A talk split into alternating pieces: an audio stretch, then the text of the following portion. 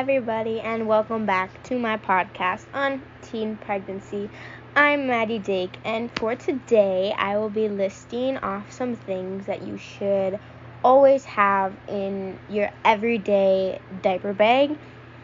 This diaper bag that I have today is my aunt's. She has a bunch of little kids, and so I decided she's the easy one that still has a little kid that I can borrow. Um, all of this stuff in here you don't have to have, but most of the stuff are super important for a new baby or like a younger baby when you typically have a diaper bag. I'm doing a general one, a general everyday diaper bag because your diaper bag is going to change a little by little every day depending on where you're going, what time of the year it is, whether it's winter, summer, if you're doing something special or like if they're teething or have a rash, you're going to have to put things in and take things out and change it almost every day or at least a couple times. So, therefore, we would typically have a diaper bag with younger with younger children, but it is all up to you whether you want to use one or not. Once they get older, they normally don't need one, or at least not a diaper bag, I guess you would so call it. Um, everything I'm using in this diaper bag is stuff that I have thought comes in super good handy that I need every day. Some of them are pretty much self explanatory with having a baby or a child in general, and some other stuff are kind of a personal preference or like things that I seem to have helped me when going out or like needing to help the baby calm down. You'll understand once we get deeper into it. If you do not use a diaper bag, that is perfectly okay. That is all up to you. You do not need to listen to me whatsoever.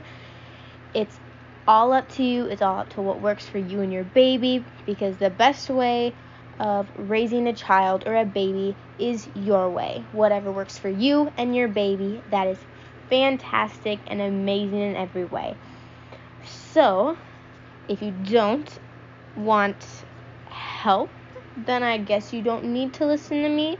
But if you're a little lost or like a little pointer here or there, might as well stay and listen. So, without further ado, let's get right into and find out what is in this diaper bag. Starting off, you kind of need a bag.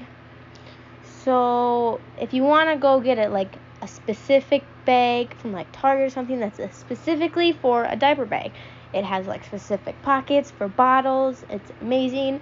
You can definitely go and use that. Or some people get like a backpack, a kid's backpack, and use that. Or they use like a big purse they have, or just a big duffel bag.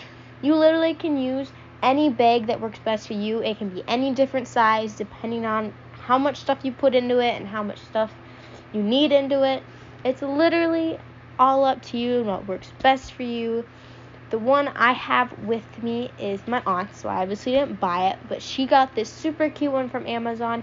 It's like a little backpack, but it can fold up a little at the top, and it has so much room. She doesn't have any specific pockets for bottles, so she uses the two side pockets like you would have on a normal backpack for bottles, which obviously works just as well. Or just throwing the bottles in there works the exact same as long as you know they won't spill. So that is obviously the first thing is the diaper bag. Second, diapers and wipes. Obviously, those are big things that everyone should know to have in their diaper bag because babies poop a lot. That's all they do. They drink, they sleep, they poop. That is all they do for a little bit. So, having extra diapers and extra wipes are a necessity. Always make sure you have some, and if you're going swimming, or like when they get older and they start to swim, definitely have swim diapers. You will need them. And having, I literally have a thing of wipes. Like you buy an extra one or you buy the big pack with a bunch of different ones and you literally take one of those and put it in your diaper bag. It will last you so long because you obviously aren't going to use it as much as you use the one that's in your house or in the kid's bedroom. But definitely a necessity with needing it because a, the diapers are because the baby poops all the time. The wipes, you obviously need them when they poop and they pee all the time. but they also work perfectly for when you go out to eat or the baby eats and makes a mess. You could wipe their hands off, wipe their face off. It works for a lot of different things to keep them clean. Next, another obvious one is a bottle and formula or food. Obviously, that one's going to change when they start changing food. You won't, so when you start, you will only need bottles and formula or breast milk if you are breastfeeding, then just have that instead of formula. If you are doing breastfeeding, good for you. I highly support that, and it's your choice, so great. But if you do that, you need to make sure you have enough breast milk because they obviously, if they go to daycare somewhere, you obviously need to have enough, or else you're kind of screwed for a little bit and you have to get there to get your baby milk. If you have formula, I highly suggest getting a little one of those little containers of formula that you can put right in your bag and it fits great or like get a separate baggie. Not necessarily a Ziploc baby cuz sometimes they spill, but like another good Ziploc kind of bag that you can put formula in if you don't want an actual formula jar in there to hold the formula so it's right there. It's easy to make and you don't have to refill it all the time, I guess, every time you leave. Or when they start to get out of bottles and out of milk, they start to have real food. Always make sure you have like those little snacky stuff for them to eat since if you're like going out somewhere, you always have those snacky stuff. Like you can get those little pouches that have like applesauce or like yogurt or like mashed up veggies or something. There's a bunch of little ones that you can get. Those are great once your baby can start doing that. Or I suggest for that same topic, I guess, would be scissors.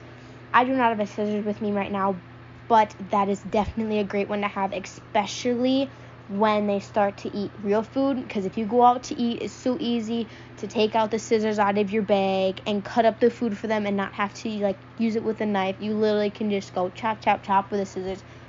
Awesome. Definitely recommend it. I use it all the time when i babysit kids or when i take my niece and nephews out and stuff. I 100% recommend having a scissor. It seems a little weird but it is the, one of the best things you can have if you go out to eat when your baby starts eating real food.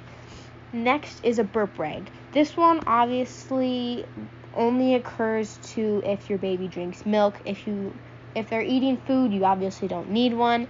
Or if you don't like need to burp them, they don't tend to spit up, then you don't really need this one. Not everyone has this in there, but for a young age when you have to burp them a couple times in between eating or when they're super young and they spit up all the time. Definitely have a burp rag or some sort of rag to like clean up that mess if they do throw up or something like that. Next would be a blanket of some sort.